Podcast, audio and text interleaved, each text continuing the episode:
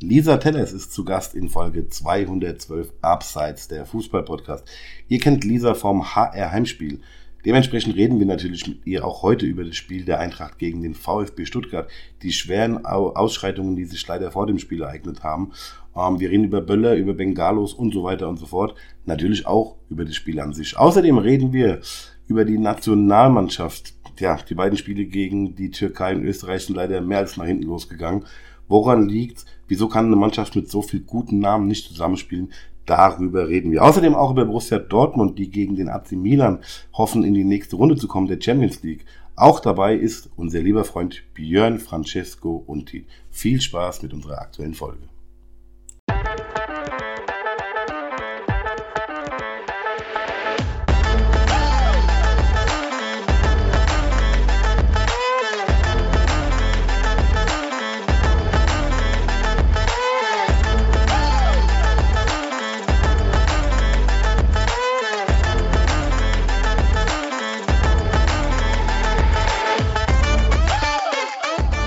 Freunde, Buongiorno, abseits der Fußball-Podcast. Das ist ganz merkwürdig. Ich muss dazu sagen, excuse mal, mein Laptop ist gerade noch in der Werkstatt und ich habe keine Monitoring-Kopfhörer. Das heißt, ich höre mich hier so auf eine ganz eigene Art und Weise. Aber nichtsdestotrotz, ähm, wir freuen uns sehr. Wir haben heute Folge 200. Herr Baden. 212. 212 schon. So lang kennen wir uns schon. Ei, ei, ei. Bist schlecht gealtert. Also davon abgesehen, mit dabei, weil wir haben viel zu besprechen, mit dabei unser Produzent, Eintracht Frankfurt-Experte, Fußballfachmann Christian Leini-Barten. Guten Abend, schön, dass ich mit von der Partie sein darf. Und nach diesem schrecklichen Fußballwochenende, was die Eintracht angeht, begrüße ich umso, umso freudiger bin ich, ihn begrüßen zu dürfen. Mein Bo an meiner Seite, Steffen Erdlein. Bo hat irgendwas homoerotisches. Aber ja. mit dabei, unser lieber Freund von TikTok und von YouTube. Checkt seine Videos aus. Echt ein cooler Typ. Björn Francesco Untit. Dankeschön, dass ich wieder dabei eigentlich, sein darf. Eigentlich laden wir nur wegen seinem Namen ein. und wir freuen uns sehr.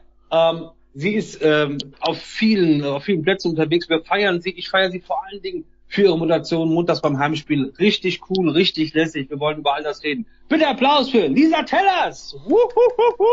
Hallo zusammen. Schön, dass ich da sein darf. Vielen Dank erstmal für die Einladung. Sehr, sehr, sehr, sehr, sehr.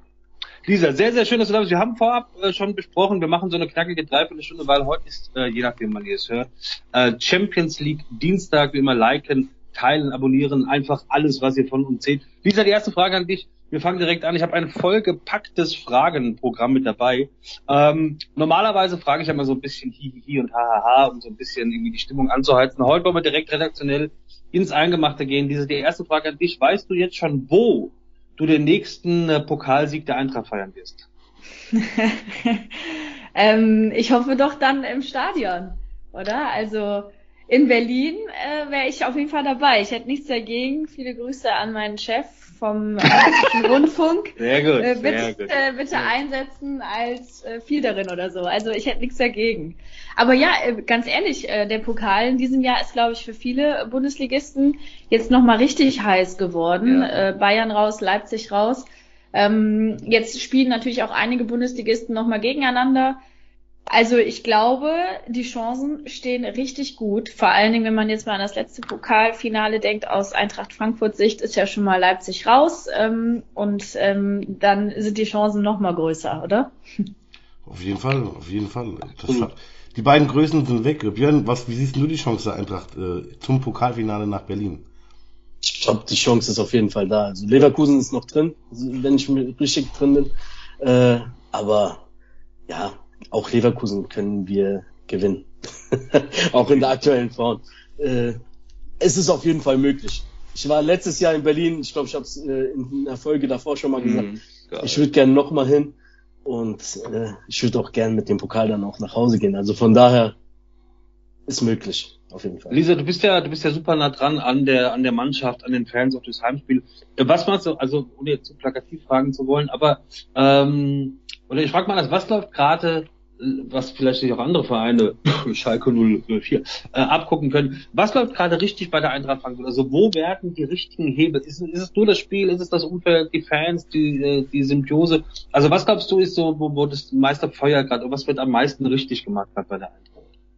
Ich glaube, dass es tatsächlich ein Zusammenspiel ist. Ich glaube, über die Fans äh, müssen wir nicht sprechen, äh, über die Wucht. Wir haben es jetzt leider auch am Wochenende gesehen, was eben eine Fanunterstützung dann auch äh, ausmachen kann. Ich glaube tatsächlich, ähm, wenn diese Vorfälle nicht gewesen wären und einfach der Rahmen dieses Spiels gegen Stuttgart anders gewesen wäre, wäre dieses Spiel auch nicht verloren gegangen. Also da bin ich eigentlich recht überzeugt von. Ich glaube tatsächlich, dass es eben auf der einen Seite die Wucht ist, die Eintracht Frankfurt mitbringt und ähm, auf der anderen Seite muss man sagen, äh, ist auch einfach ähm, gute Arbeit in den letzten Jahren geleistet worden. Ähm, ich würde jetzt einfach mal den Krösche natürlich äh, hervorheben, aber ich glaube auch vor allen Dingen im Hintergrund ist Hellmann ein sehr, sehr starker, wichtiger Mann bei der Eintracht.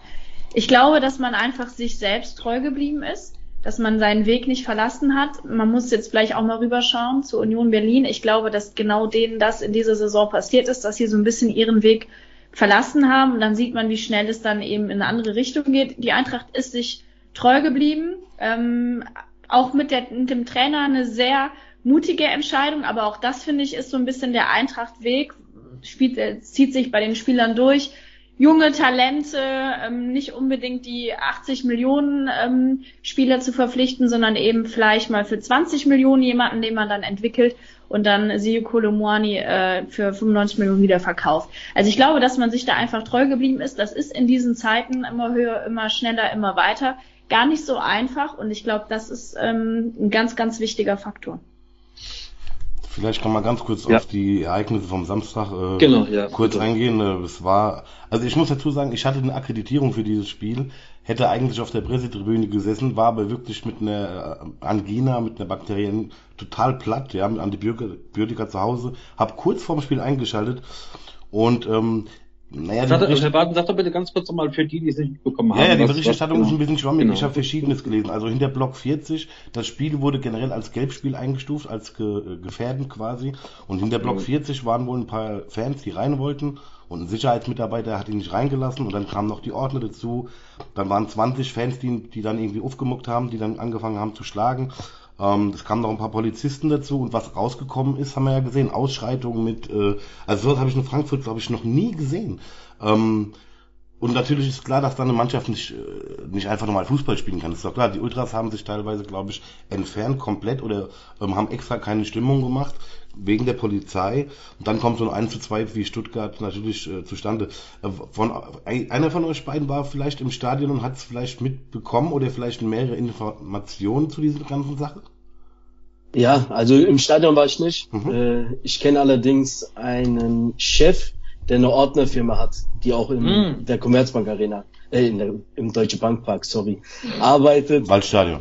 Waldstadion, richtig. Und äh, er hat mir gesagt, es war so, wie der Leini auch schon gesagt hat, es wollten Leute mit einer ungültigen Karte ins Stadion, in den 40er Block.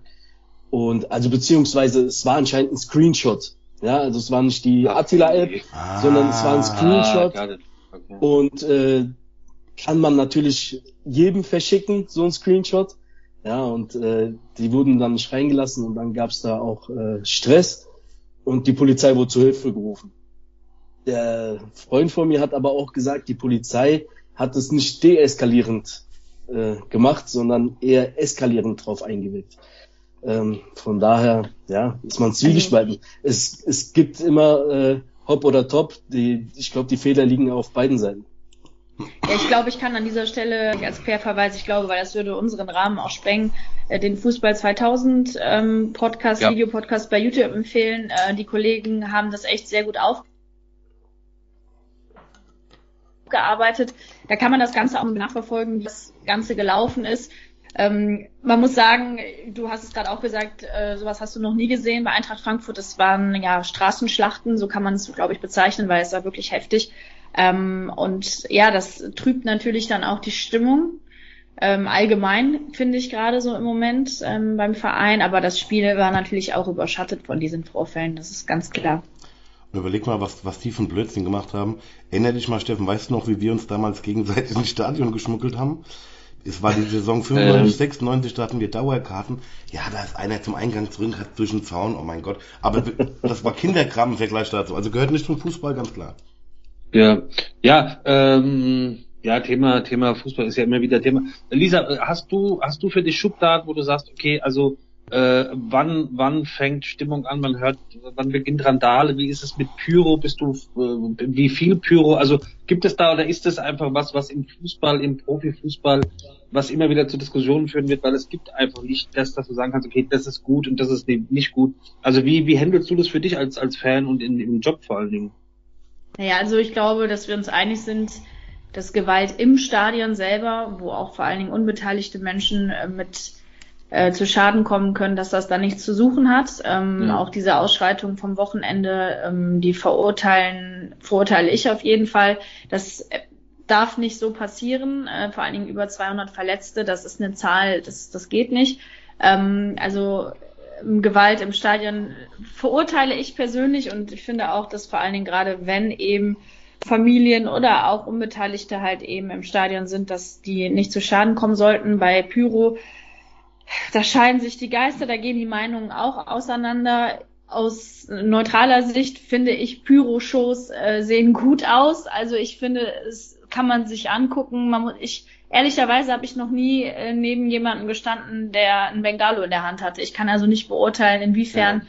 wie gefährlich das ist. Ich kann nicht beurteilen, inwiefern das deine Atemwege irgendwie blockiert. Also da kann ich wirklich nichts zu sagen, wenn ihr da Erfahrung mit habt gerne von außen betrachtet, sieht es natürlich äh, aus meiner Sicht gut aus, aber ich kann auch natürlich nicht das Risiko einschätzen, inwiefern Pyros eben auch für Unbeteiligte gefährlich sind.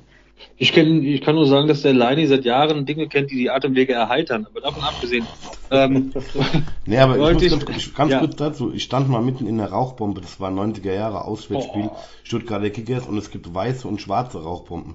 Die sind beide scheiße. Aber ich stand mitten in der schwarzen. Also wirklich, das war noch das Degerloch-Stadion, so kleine Treppen und vor mir und du hast überhaupt gar keine Luft mehr gekriegt. Und ohne Schal geht's. Äh, kannst vergessen, gar kannst nichts. vergessen, ob du Asthma hast oder nicht, du kriegst keine Luft mehr, du stehst mittendrin. Bengalos, wenn man es ordentlich macht, bin ich dafür. Also ich war auch schon auf großen Konzerten mit 100.000 Leuten, da waren viele Bonga, bon, äh, Bengalos. Es ist nichts passiert. Bongalos, genau. Bongalos, Bongalos dieser Folge. Bongalos, ja. warte. Aber ähm, wenn's, wenn es gut eingesetzt ist, okay, aber das, ich ja, aber dann wird es dann doch wieder zur Waffe und so ist wirklich ja, schwer. Ist wirklich, ist du sagst, halt. kannst du das, wenn die dann drei, vier Bier im Kopf haben und irgendwie genau. im Rudel unterwegs und Testosteron geströmt, dann kann das so, ah, ist schwer. Also ich finde, ich finde Pyro auch geil. Das ist natürlich einfach so eine, so eine, für mich so eine uritalienische Stimmung, weißt du, diese Rauchschwagen mit zehn Minuten später angepfiffen und so. Und das, ah, das ist irgendwie leidenschaftliches Temperament, aber kann da ganz schnell nach hinten losgehen. Äh, ich wollte mal die Runde fragen, wie ist denn der Tipp, weil es in die Bayern da, ich glaube sogar nächste oder übernächste Woche, was ist denn die Tendenz? Du bist da, oder? Hast du schon eine Antwort? Ich versuche, ich habe mich, hab mich angemeldet, ich habe noch kein Feedback bekommen. Okay. Lisa, was meinst du gegen die Bayern? Klarer, klarer Kantersieg für die Eintracht 5-1 sag ich. Boah, ganz, ganz schwer. Ich glaube, es kommt jetzt echt darauf an, wie Mannschaft, Verein dieses Spiel gegen Stuttgart wegsteckt. Also ich glaube, jetzt muss man mal abwarten gegen Pauk. Saloniki ähm, und wie es dann auch in der Bundesliga weitergeht. Ich glaube, es kommt wirklich darauf an, wie gut man das jetzt wegsteckt, wie gut man jetzt auch wieder zurück in die Spur findet. Grundsätzlich sind die Bayern in dieser Saison definitiv verwundbar. Das sehe ich so. Ähm, die Bayern sind nicht so stark wie noch vielleicht vor drei Jahren. Ähm, ich finde, in den mhm. letzten beiden Jahren haben sie durchaus gezeigt, dass man sie schlagen kann, dass sie verwundbar sind. Deswegen glaube ich, dass jede Mannschaft ähm, auf irgendeine Art und Weise eine Chance gegen die Bayern hat. Ähm, ich glaube, das Spiel kann entweder wirklich äh, eine Prügel geben für Eintracht Frankfurt oder es kann wirklich eng sein und da ist was drin. Also ich finde das ganz schwer einzuschätzen. Ähm, ist beides möglich. Ähm, ich, Im Sinne des Fußballfans bin ich natürlich für ein enges Spiel.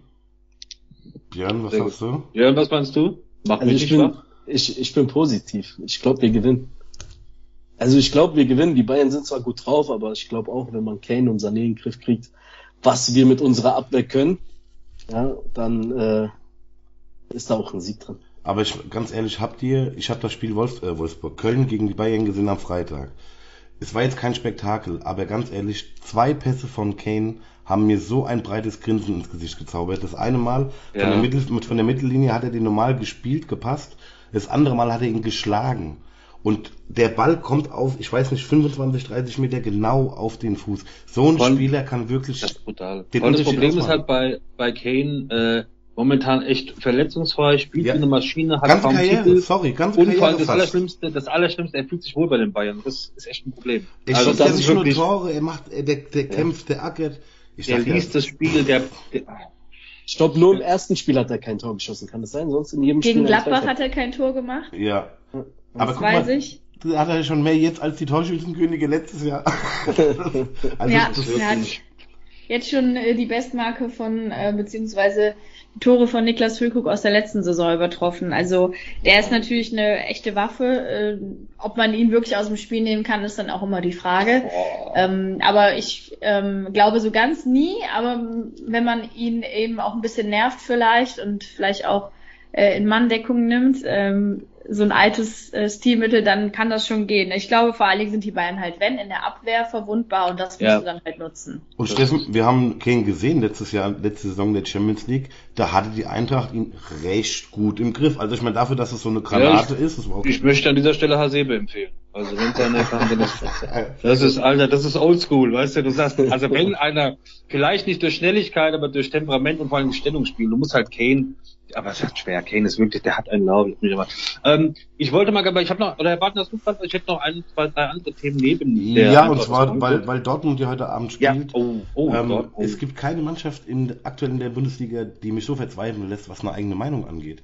Wie soll ich die finden? Wie, wie, wie, nein, wie, find, wie finde ich die dieses Jahr? In der Bundesliga spielen die teilweise so unterirdisch und dann hauen die zweimal Newcastle weg, die ja durch Geld auch gut gepumpt wurden, in der Premier League gut mitspielen. Ja. Äh, was, weder Fisch noch Fleisch habe ich mir aufgeschrieben. Äh, was glaubt ihr denn, kann Dortmund in der Liga erreichen? Du kannst, Steffen schüttelt schon den Kopf, keine Lust. Äh, Björn, wie siehst Nee, du ich, hab, also ich kann, bin völlig, was Borussia Dortmund betrifft, Schwierig. ich wette nicht mehr, ich spreche nicht mehr drüber, ich höre zu. Viel Spaß. Also, ich kann es mir nicht erklären. der Steffen war ja vor kurzem noch der Meinung, Dortmund wird auf jeden Fall Meister. Was? Welcher? Äh, Was? Björn nee, hat den ähm, Chat verlassen. Was? nee, also, ich weiß nicht, Dortmund ist echt irgendwie eine Wundertüte. Äh, man weiß nie, was rauskommt. Äh, dritter Platz. Mehr ist da, glaube ich, auch nicht drin dieses Jahr. Was gut ist, ist trotzdem Champions League. Platz eins ist äh, Bayern oder Leverkusen. Also die zwei machen die ersten beiden Plätze unter sich aus. Und äh, dann glaube ich, Dortmund und Leipzig machen sich unter Platz drei und vier. Aus. Ja, ich dachte echt, äh, Dortmund hat so ein bisschen in den Griff bekommen bis zu dem Bayern-Spiel und dann haben sie sich irgendwie wieder komplett selbst demontiert. Ich weiß auch nicht so genau, was ich von Borussia Dortmund bislang halten soll. Ich habe auch noch so sehr viele Fragezeichen. Ähm, total schwierig. Also wie du wie du sagst, äh, in der Champions League äh, spielen sie teilweise richtig guten Fußball und in der Bundesliga haben sie dann so Spiele wie auch gegen Stuttgart drin äh, die nicht zu erklären sind, auch gegen Gladbach äh, nach einer halben Stunde 0 zu 2 hinten gelegen. Also es hätte auch noch anders ausgehen können, wenn, äh, wenn Gladbach sich ein bisschen besser angestellt hätte. Ganz, ganz schwierig. Ich glaube, es wird für die Champions League reichen, ähm, für mehr auf gar keinen Fall. Dafür sind sie einfach nicht konstant genug. Und irgendwie fehlt ihnen so das gewisse Etwas. Das ist, ich will nicht wieder dieses böse Wort M, Mentalität in den Mund nehmen, weil ich dachte eigentlich, das hätten sie äh, überwunden. Gerade bei Dortmund. Aber Ach, irgendwie ey. fehlt mir diese, fehlt mir da irgendwie so ein bisschen was. Irgendwie dieses Feuer und diese, diese, auch diese Überzeugung, die Leverkusen und Bayern im Moment ausstrahlen, so ein bisschen. Ist, ja. Ich finde, der BVB ist irgendwie so wie der DFB aktuell. Holla! Titel dieser Folge. ich Hallöchen. Björn Francesco und Tiet. Dankeschön für diesen Türöffner. Kein das wäre nämlich mein nächstes Thema. Es ist schon, es ist jetzt nicht mehr ganz fresh, aber dann schon wieder im Hinblick auf EM, Heim-EM. Meine Highschool, habe ich nicht sogar ein T-Shirt an? Ich erspare ich jetzt meinen Bauch, aber ich trage momentan wieder ein Trikot, äh, ein älteres hier, die deutsche Fußballnationalmannschaft, hallo YouTube. Ähm, holy fucking shit. Also Österreich, Türkei, Türkei, Österreich, dann kommt der Nagelsmann als Halsbringer, dann wieder nicht, dann vielleicht doch, sonst doch wieder Fäller machen, weil Nagelsmann erklärt mir bitte mal, also sehr, sehr schöne Formulierung, Björn, sehr, sehr schön. Ähm, jetzt haben wir noch sechs Uhr. Lisa, glaubst du, dass diese Heim-EM für die deutsche Nationalmannschaft ganz gruselig wird oder hast du noch Hoffnung, dass da nochmal richtig eine abgeht? Ich habe schon noch Hoffnung, ich habe sie nicht ganz verloren, weil ich glaube, dass äh, je näher es dann zum, zum Turnier hingeht, dass äh, sich dann auch eine gewisse Stimmung schon auch nochmal ähm, entfachen kann und dass dann vielleicht auch nochmal der Ernst der Lage nochmal ein bisschen bewusster wird. Aber ich bin irgendwie ehrlicherweise auch da ein bisschen verzweifelt. Ich dachte wirklich so, mit Nagelsmann, das könnte was geben. Die ersten zwei Spiele waren dann hier irgendwie auch vielversprechend. Zumindest hat man so ein bisschen diesen diese Aufbruchsstimmung äh, gespürt. Dann kommen natürlich jetzt die letzten beiden Spiele, wo du dir denkst, okay, äh, also das ist ja wieder ein äh, Zerfall in alte Zeiten irgendwie. Mm, ich glaube tatsächlich, dass Nagelsmann, ich hoffe, dass äh, er das sich auch nochmal in Erinnerung ruft, dass es wirklich jetzt ein einfacher Fußball sein muss. Er darf die Spieler jetzt nicht ne, überlasten mit irgendwelchen taktischen Sachen und ähm, seiner Idee, sondern er muss da jetzt einfach eine ganz einfache Spielidee und Weise da irgendwie denen mit an die Hand geben es kann nicht so schwer sein. Äh, wir haben sehr, sehr gute Einzelspieler. Es muss jetzt vor allen Dingen eine Mannschaft raus werden. Er muss jetzt eine Mannschaft finden, die sich einspielen kann jetzt noch in diesen letzten Spielen. Es sind ja gar nicht mehr viele. Und es muss einfach einfach sein. Das ist es. Das ist es. So, ja, aber ich hatte, also sorry, ich gleich noch mal ein Line, aber genau das ist es. Das hatte, glaube ich, Rangnick auch so ein bisschen Österreich eingepisst. Ich gucke mir ein Interview an von drei, vier Minuten vom Nagelsmann und bin gespannt und äh, höre zu und sperr die Katzen aus und bin gesättigt und gedöst, bin wirklich und verstehe es nicht. So und dann sitze ich dann, was hat er gerade erklärt? Und dann im äh, Ballbesitz und gegen den Ball und dann wird aus der Fünferkette eine Dreierkette und dann kommt. Das heißt, äh, also genau, es ist, ich glaube, es ist, also ohne den den Spielern zu nahe zu drehen, aber wenn du 90 Minuten auf so einem Level spielen musst und gehst schon aufs Feld und hast eventuell das Gefühl, dass du nicht verstanden hast, was der Trainer von dir will, ai. Aber Sie, wie sieht's Herr Barton? Ist es, ist, also ist es zu kompliziert? Verstehst du, was der Nagelmann, äh, Nagelsmann einem sagen will, oder? Seit wann ist der denn Trainer? Nein, also, nein, der Punkt ist der, ähm, ja. Steffen und ich waren immer im Zwiespalt, was die DFB 11 angeht, weil ich sag ehrlich, ich war so einer von den verwöhnten Fuzzi-Fans aufgrund der letzten 30, 35 Jahre. Das ist richtig. So, und der, der Punkt ist der, nach dem Wien-Spiel habe ich auch ein Video gemacht. Ich bin da jetzt völlig entspannt als Fan. Ich bin doch Fan. Ich habe mein Trikot auch zu Ehrmann, ist, ist doch klar ich habe A, keine Lust mehr, mir als Fan so viel Gedanken darüber zu machen, weil genau was du sagst, ich gucke das Interview, ich verstehe es nicht.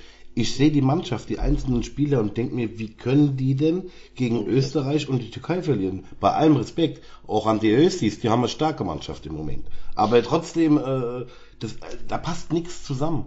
Und ähm, ich finde, draufhauen kann man immer, haben wir jetzt nicht gemacht. Wir diskutieren äh, sachlich und fachlich, aber du, du liest ja die Kommentare schon und da hast du keine Lust mehr. Lass den mal machen.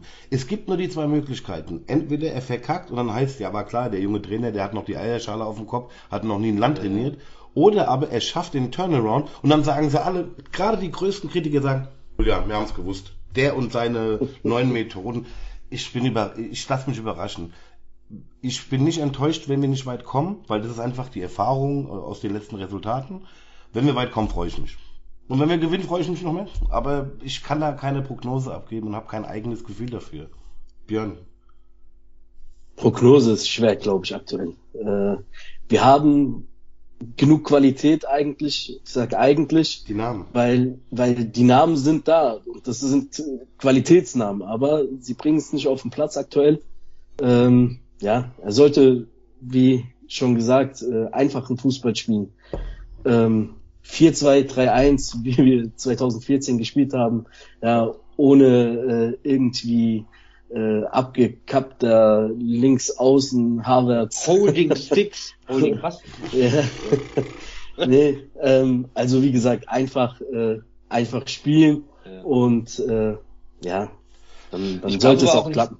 Ja, Herr Bartenson? ich wollte euch, euch dreimal fragen, habt ihr denn das Gefühl, dass da ein Team auf dem Platz steht? Vielleicht ist das ja wirklich das Einzige, weil nee. Weltmeister, Champions League-Sieger, also. Ja, ja, genau.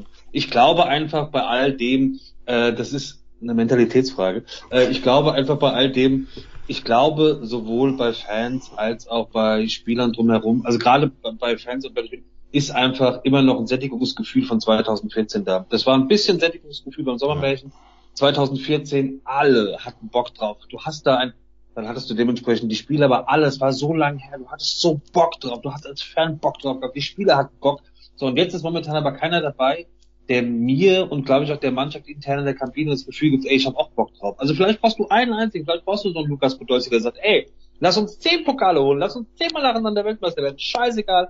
Aber das ist halt nicht. Und wenn du dann, und ich glaube, diese Doku hat so einen kleinen Einblick, äh, gezeigt in das, was da, äh, da diese, diese WM in Katar-Doku Äh, und wenn dann so oft häufig raus versucht wird mit irgendwie äh, ähm, äh, mit Lichtern, äh, mit Wünschlichtern und mit irgendwie, ich gucke mir hier einen Schwanenfilm an und sage, was sind alle, das sind junge Männer, die wollen einfach, was, gibt denen den, zeigt denen, wie Erfolg aussieht, und dann haben die da vielleicht auch Bock drauf. Aber ich glaube, wir haben einfach ein unfassbares Sättigungsgefühl und bis dato vielleicht außer Rudi Völler kriegt es gerade keiner hin, den Spielern einzuflößen, ey, ihr könnt auch mehrere Pokale, müsst nicht nur einmal Weltmeister werden, ihr könnt auch mehr Pokale holen. Aber ich sehe auch im Team gerade keinen, der Füllkrug so ein bisschen, der Kimmich ist viel am vor sich hin, am, am Grübeln und Denken. Ich glaube, die sind einfach satt und die Fans sind dadurch satt und dadurch wird es, glaube ich, echt ein bisschen schwer. Ich glaube, dass das äh, Sattsein äh, definitiv auch ein Punkt ist. Ich finde trotzdem, wenn man weiß, dass man eine Heim-EM hat, sollte man eigentlich ähm, sowas von motiviert sein. Es kann sein, dass das hat Thomas Tuchel ja auch so ein bisschen ähm, angesprochen, dass die Spieler müde sind, also dass es einfach extrem viele Spiele sind und du dann irgendwie nicht mehr so diese ganze Energie auf den Platz kriegst bei der Nationalmannschaft, bei in so Freundschaftsspielen, darf eigentlich keine Ausrede sein, kann aber eben auch mit ein Grund sein, dass so ein bisschen so dieser, dieser Antrieb vielleicht dann auch fehlt ich hoffe einfach, dass genau das dann eben zur Heim-EM wieder da ist, so diese, diese Gier, dieser Wille, dieses, äh, dieses Wollen. Ähm, vielleicht ist es noch nicht jedem so ganz bewusst, dass diese Heim-EM jetzt schon echt äh, vor der Tür steht und irgendwie noch die Motivation und dieses Sättigungsgefühl irgendwie noch so ein bisschen gerade lähmt. Ich weiß halt nicht, zum Thema Sättigungsgefühl würde ich gerne was sagen, weil ich meine, die, die Jungs, die jetzt auf dem Platz stehen in der Nationalmannschaft, da sind, äh, ich glaube, zwei Stück von 2014 noch dabei. Müller, Hummels, äh, Neuer war jetzt nicht dabei äh, im letzten, bei den letzten Spielen. Ähm, ich glaube, sonst ist keiner mehr Weltmeister. Also äh, der Hunger sollte eigentlich da sein, egal ob jetzt Weltmeisterschaft oder Europameisterschaft. Ich meine, das letzte Mal wurden wir Europameister 96 da war ich noch fünf. ja, das sind auch schon eine gute Zeit her. Wir auch, wir und, auch. ja, ja, ja, auch, auch so, das war damals. Und ja, äh, ja also und äh, Thema Müdigkeit, ja, die Spieler, die haben viele Spiele, aber die hatten auch vor 20 Jahren schon viele Spiele. Also viel mehr Spiele sind es jetzt nicht wirklich, um ehrlich zu sein, wenn wir das mal runterbrechen. Aber das Geld, was sie verdienen, ist wesentlich mehr. Ja, aber ich glaube, es ist einfach für den Kopf. Dann hast du jetzt im Januar diesen Afrika Cup. Das war auch bei. Übrigens, äh, äh, alles Gute. Herzliche Grüße unserem lieben Freund Marcel Reif. Alles Gute nachträglich zum 48. Ähm, ich weiß, er hört uns regelmäßig. Alles Gute, Happy Birthday nachträglich. Aber es war auch ein Thema, ich habe vorhin ähm, nochmal gehört bei Reifes Live, die aktuelle Folge. Afrika Cup. So, dann hast du irgendwie, äh, wo du sagst, mitten, also von der Planung her, wo du sagst, ist es dann doch zu viel oder gibt es nicht doch Wettbewerbe, Pokale, auf die man verzichten kann? Und dann sagen wir, okay, dann streich halt die nationalen Pokale, aber das macht ja keinen, also dann wirklich mitten in der Saison, wo du sagst, okay, dann spielt Leverkusen ein paar Spiele ohne die wichtigsten Köpfe, weil die sind beim Afrika Cup. Also andere Mannschaften auch, aber kann man das nicht irgendwie anders planen? Also ist das nicht irgendwie, also könnten wir als Fan auf irgendwas verzichten? es war doch schon immer so, dass der Afrika Cup zur selben Zeit stattgefunden hat. Das heißt, die Probleme waren doch, oder die Nicht-Probleme waren doch immer schon da. Als wir Weltmeister wurden, haben wir doch genauso äh, die, die, die anderen Turniere auch gehabt, wo auch dann die anderen Spieler gefehlt haben für die anderen Länder und so weiter. Also das Timing finde ich jetzt gar nicht das Problem. Kritisch wird es, wenn noch, wenn die WMs aufgestockt werden, wenn du mehr Spiele hast in der Quali, dann hast du das Problem. Irgendwann hast du auch wahrscheinlich eine WM, wo alle teilnehmen und es wird in einem Jahr irgendwie komplett runtergespielt. Ich weiß es nicht. Aber wenn es so bleibt, wie es jetzt ist, nämlich wundert nichts mehr. Die Champions League ist ja jetzt irgendwie ab der nächsten Saison auch komplett anders. Ich habe es mir extra noch nicht angeguckt. Oh. Die Valentina Marcelli ja. hat, letztes, hat letzte Woche was ganz Gutes gesagt. Ich glaube, uns fehlt auch ein bisschen so dieses Einheitliche, was Deutschland immer ausgemacht hat. Also die Fans, die wirklich zusammenhalten, die nicht aufeinander rumhacken auf der Mannschaft. Was ich auch auf die Mannschaft gegen. Äh, ja, aber das muss von der Mannschaft kommen, Alter. Das muss von der Mannschaft kommen. Also das Feuer ja, muss von der Mannschaft aber ich glaube, kommen. Du kannst jetzt nicht erwarten, wenn die gegen die Türken spielen, so, dann wäre ich auch nicht im Stadion gewillt, irgendwie Gas zu geben, wenn man, wenn das Gefühl hast, so, okay, alle, also, das muss jetzt nicht beim 5 direkt die Laola-Welle sein, aber da muss schon ein bisschen, aber also du musst schon dieses klassische, machst einfach und reißt den Arsch auf. Und wenn ich das Gefühl habe, du bist wie Schweini 2014, du reißt den wirklich den Arsch Natürlich. auf. Alle so willst du gewinnen. Und dann verlierst du 1-5, ist okay. Aber dann bitte zeig mal, dass du wirklich dieser Begriff Stolz immer relativ, aber ja, ja. sei irgendwie trag dieses Trikot, weißt du, du hast den Arsch, weißt du, zeig mal, also ja. Ich glaube, mit Leistung kommt halt eben auch Euphorie und Stimmung. Ich finde gerade gegen, äh, gegen Frankreich, äh, Rudis äh, Comeback. Da hat man ja auch gesehen, äh, das Stadion war voll in Dortmund und da war auch Stimmung da und auch die Spiele ähm, nach Mexiko und USA hat man schon ja auch diese Aufbruchsstimmung gespürt. Also ich glaube schon, dass mit, mit Leistung eben auch Stimmung kommt. Nur ist die Mannschaft halt eben auch gefordert und gerade in so einem Spiel wie gegen die Türkei, wo du eigentlich weißt, auch als deutscher Spieler, dass das ein Prestigeduell ist, dass die Türken natürlich total motiviert sind und mit einer Energie reingehen, da musst du halt auch was dem entgegensetzen. Und das ist, glaube ich, dann sowas, was dann irgendwie ähm, gerade den Fans nicht schmeckt. Wenn du dann einfach dann in solchen ja. Spielen diese Energie nicht auf den Platz bekommst, wo du doch eigentlich weißt, wie wichtig und bedeutsam dieses Spiel ist. Und das ärgert dann halt, glaube ich, auch viele.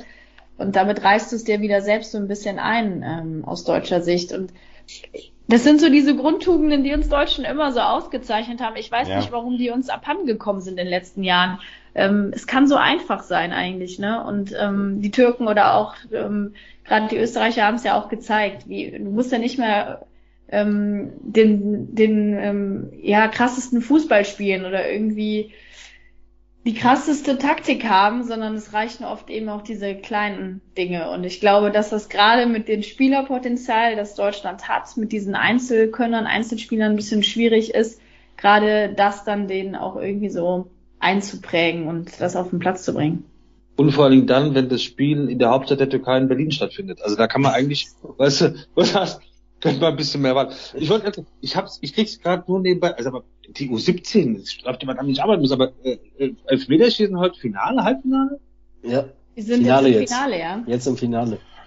Holy shit. Eine gute Überleitung, Steffen. Bevor wir mit der U17 weitermachen, nächste Woche Donnerstag, da brauchen wir die Zuschauer und die Zuschauerinnen. Da gibt's bei uns ein Leverkusen-Special, wie ich jetzt von der U17 darauf komme. Unser lieber Freund Olli Dütschke wird mit von der Partie sein. Beim Leverkusen-Special, wir fangen 98 an, gehen bis zum heutigen Tag. Und ähm, eigentlich Donnerstag machen wir das? Am Dienstag, nächste Woche Dienstag. Am, am Dienstag. Genau. Okay. Müsste das fünfte, zwölfte sein. Und äh, Jens Nowotny hätten wir gerne dabei gehabt. Der ist aber jetzt mit der U17 gerade in Indonesien. Deswegen haben wir nächste Woche ein, äh, nehmen wir ein Special auf am Dienstag mit Thomas Kleine.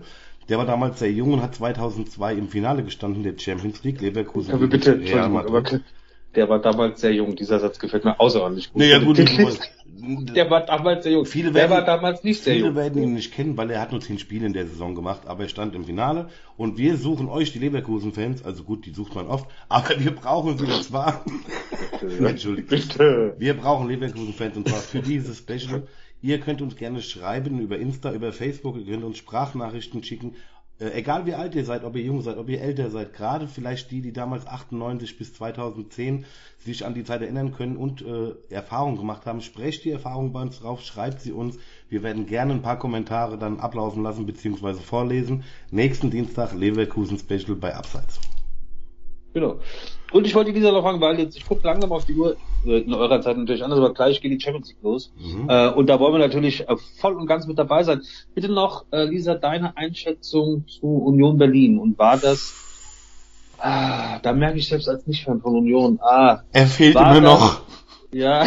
Na, ist echt ah, so. Der Abschied und die ganze Art, aber das, Entschuldigung, bevor ich die Frage stelle, aber meine Damen und Herren, Union Berlin, das war ein stilvoller Abgang. Man hat den Stil, also das erlebst du ja selten, manchmal ist ja nur so eine WhatsApp-Nachricht, ja, komm morgens bin ich mal zum Trainingsgelände. Das Video, ähm, das ja. Video. Oh. Äh, war es trotz alledem, der hm, hätte es früher passieren sollen, hätte es gar nicht passieren sollen, war es die richtige Entscheidung und was, was wünschen wir jetzt Urs Fischer welchen Verein?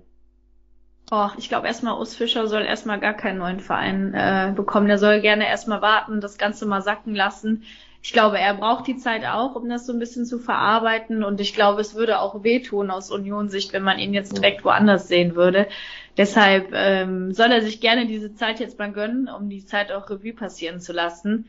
Ähm, es ist halt, am Ende ist es äh, Fußballbusiness. Und wenn es halt nach zwölf Spielen immer noch keinen Erfolg gibt, dann steht natürlich der Verein an oberster Stelle und vor allen Dingen die Zukunft des Vereins und der Erfolg des Vereins. Und manchmal ist eben so ein Trainerwechsel dann notwendig, um irgendwie Blockaden auch zu lösen, um äh, irgendwie noch das Ruder rumzureißen. Ich habe auch gelesen, viele Fans haben geschrieben, äh, wir wären auch mit Urs äh, in die zweite Liga gegangen. Das sagt man jetzt, glaube ich, so leicht und so einfach, aber ich glaube, kein Fan eines jeden Vereins möchte gerne in die zweite Liga gehen. Also wenn wir ehrlich sind, das ist dann so ein bisschen Fußballromantik. Ich bin auch eine Fußballromantikerin, aber am Ende steht natürlich eben der Erfolg des Vereins an oberster Stelle. Und ich glaube, dass es leider notwendig war und ich finde es auch genau richtig, wie es jetzt abgelaufen ist, dass Urs sozusagen von selbst auch gesagt hat, ähm, ich gehe, äh, ich mache den Platz frei, so dass man da einfach eine saubere Trennung hinbekommen hat und das war stilvoll und ähm, das da, da muss man sagen Chapeau an die Fans, aber auch an den Vereinen, wie stilvoll sie das gelöst haben. So kann man das machen und so muss man es dann aus Union Berlin sich vielleicht auch machen. Ich warte immer noch auf Raoul als Trainer. Und ich wollte und ich wollte sagen, äh, nächstes Jahr wird ein Job bei Real Madrid frei. Nee, aber was bei denen immer los ist, ich glaube, die Spanier, die sitzen, also um, um Gottes Willen jetzt bitte, bevor der Shit ist, ist nur ein Witz, aber ich glaube, die sitzen auf der Couch, zuerst der Isco, warte mal, ich rufe mal an. Ja, ich komme zu euch. hier, hier, hier, Raul, mach du mal. Hier, ich werde euer Trainer. So kommt es einem irgendwie so ein bisschen vor. Und dann wird es irgendein Bielic, Bielic, Entschuldigung, ich weiß den Namen nicht, aber einer der Bielica. Biel, genau, mit Dynamo, Dynamo Zagreb Meister geworden. Mal gucken, was da kommt. Oh, warte mal ab, ich habe äh, O-Tone gehört von ihm, von bei Ralfs Live. Der ist ja selbstbewusst. Der ist, wenn du, wenn du machst, was ich mir wünsche im Training, dann bin ich dein Freund. Branko Wenn du Simic. nicht machst, dann, dann, mein lieber Freund, dann kriegen wir Probleme. Warum nicht? Das ist alte Trainerschule, Alter. Der ist da weggegangen. Hörst du einen Podcast, likest du Podcast, dann bist du Freunde. Ja, Leo, ich glaube, das, äh, ja, und äh, tatsächlich echt wieder so ein bisschen zur, äh, zur Union-DNA zurück. Äh, Francesco, wie ist es? Äh, Björn, Björn, Francesco. Um die, du hast so viele Namen. Ich nenne dich einfach Björn. Karl-Heinz, was sagst du? Karl-Heinz. Wir nennen dich jetzt Günther. Äh, wie siehst du die Lage bei Union? Ja, bei Union. Ich bin jetzt mal gespannt, wie, wie der Trainer dort einschlägt. Äh, Ich selbst kenne ihn auch nicht. Ja, ähm, weiß auch nichts von seiner Vergangenheit, um ehrlich zu sein. Ich bin gespannt, ich lasse mich überraschen. Ich hoffe, Union fängt sich und äh, steigt nicht ab und bleibt in der Liga, bleibt der Liga erhalten, weil die Fans von Union äh, bereichern die Bundesliga. Ja, Stadionbesuch an der alten Fürsterei ist einfach äh, grandios. Äh, es macht unfassbar Spaß. Ähm, deswegen Union Berlin gehört in die erste Liga, ähm, toller Verein. Ich hoffe auch, dass die es packen und dass die jetzt irgendwie so ein bisschen die Wende schaffen. Ähm, ich glaube auch, wie du sagst, sie sind ein bisschen auch wieder zu ihrer eigenen DNA zurückgekehrt. Kein großer Name. Ähm, vielleicht eher jemand, der nicht so eine große Aufmerksamkeit jetzt auch bekommt, weil er eben großer Name hat. Und back to the roots. Äh, hinten dicht und vorne wieder mit Standards treffen, so ungefähr. Und man genau. muss echt sagen, sehr, sehr, sehr faire Fans Union Berlin. Also das ist echt krass. Was ich, ich, ich achte auf sowas. Ich habe welche hier in Frankfurt kennengelernt bei einem Konzert und ähm, zum Beispiel als die Eintracht als Europapokalsieger dort aufgelaufen ist, gab's Applaus. Das, das kriegst du eigentlich nirgendwo. Also Ja, Also wirklich wirklich, Ich, Hut ab. Ich kann, ich kann mich auch ganz kurz an eine Szene erinnern damals. Da hatte die Eintracht Fanausschluss auswärts gegen Union Berlin Mhm. und Union Berlin Fans haben den Eintracht Fans Karten zur Verfügung gestellt, dass sie doch ins Stadion können. Also äh, ja, die Fans sind äh, Es gibt noch gute. echt überragend. Es gibt ja, gute. das ist echt ein bisschen abgedroschen, aber die lieben den Fußball noch, die lieben den Verein. Also Den das ist natürlich Fußball, echt ja. so. Ja. Lisa, ich habe noch eine Frage an dich mit Bitte um kurze Antwort wegen der Champions League. Ähm, was würdest du machen aktuell, wenn du ein äh, Schalke Aktienpaket hättest? Boah. wenn ich, wenn ich Fan des Vereins wäre, würde ich es behalten. Wenn ich kein Fan des Vereins wäre, würde ich es vielleicht, wobei es macht auch jetzt keinen Sinn, äh, diese Aktien loszuwerden. Ich glaube, Ja. der Kurs ist, wäre und ist jetzt ganz schlecht. Nachkaufen. Deswegen würde ich sagen, behalten, nochmal ein bisschen warten und, Und hoffen. Ähm, und hoffen. Ja, ich drück Schalke nur für die Daumen. Auch das ist echt, es wäre eine Schande, wenn die von der ersten in die dritte durchgereicht wären, ähnlich wie Ja, Arminia Bielefeld. Krass, das wäre. Aber es ist gerade wirklich eine schwierige Situation, ja. Ich glaube, gerade Platz 16, oder? In der zweiten Liga. Ja, Relegationsplatz, ja. Und ähm, ja, jetzt gerade auch das Spiel gegen Düsseldorf, das war über weite Strecken schon wirklich erschreckend. Die Aufholjagd kam auch definitiv zu spät, aber der Support der Fans wurde dann ja auch teilweise eingestellt, oder sie haben ihn eingestellt, weil sie, glaube ich, so enttäuscht auch von der Leistung der Mannschaft waren. Deswegen, Also im Moment sieht's wirklich sehr, sehr düster Und aus. gerade auf Schalke, wo der Fußball so ist, wie der Fußball Es ist. kam heute Also, ein Brief raus. War der, vom, war der vom Vorstand oder von der Mannschaft? Ein, ein Brief kam heute raus an die Fans, in dem quasi nochmal gesagt wurde, wir können euch verstehen, das geht gar nicht, was wir da gerade abziehen. ja. Und wir geloben Besserungen und danken euch trotzdem für die Unterstützung. Und wir erinnern uns an Schalke-Zeiten, da, da war das ein bisschen anders. Zieht ein Trikot aus, mit 100 Leuten um die Ecke gewartet. Also, die brauchen Zeit. Es ist einfach so, die Zweitliga ist schwer. Wie, ich glaube, ja, aber diese irgendwann musste, also, ja, aber diese Zweitliga ist meiner Meinung nach viel stärker als zum Beispiel zu den Zeiten, als die Eintracht öfters mal in der zweiten Liga war. Ich glaube, die Vereine sind ganz, also es sind ganz andere, ist kein Wattenscheid mehr dabei oder irgendwie sowas. Da hast du wirklich Top-Clubs. ja, ja. Ja, auf jeden Aber Fall. Boah, das wäre natürlich auch. Herr Bart, mach doch bitte noch ein Set-Foto, weil ich äh, mache ja hier mit meinem Handy. also- Während ich das mache, würdet ihr drei Ja. bitte so lieb sein, eure Tipps abgeben für nachher Dortmund äh, bei Milan? Lächeln. Oh. Ich äußere mich zu Dortmund nicht mehr. So, gut, dann Also Björn, Also ich bitte. sag, nee, ich sag ganz ehrlich, es wird eine relativ klares. Sehr Björn, gut. was hast du? Äh, 2-1 Dortmund. Zwei Dortmund. Oh. Nicht schlecht. Ich sage 2-2.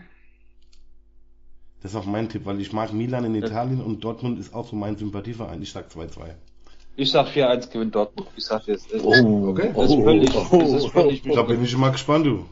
Ich sage vielen, vielen Dank für die Runde und ich sage vor allen Dingen vielen Dank an die super kompetente, super sympathische, richtig coole, entspannte, meine Damen und Herren, bitte Applaus, Lisa Tellers! Wuhu! Lisa, vielen, vielen Danke Dank. euch. Coole Runde, die nächste Einladung folgt. Björn, Ich bin dabei. Sehr, sehr gerne.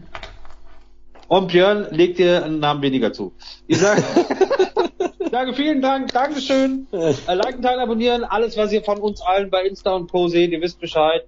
Dankeschön, Daniel, fürs Produzieren und äh, genau, bis nächste Woche, schönen Feierabend. Dankeschön. Bye, ciao, bye. ciao, tschüss. Tschüss. Ciao.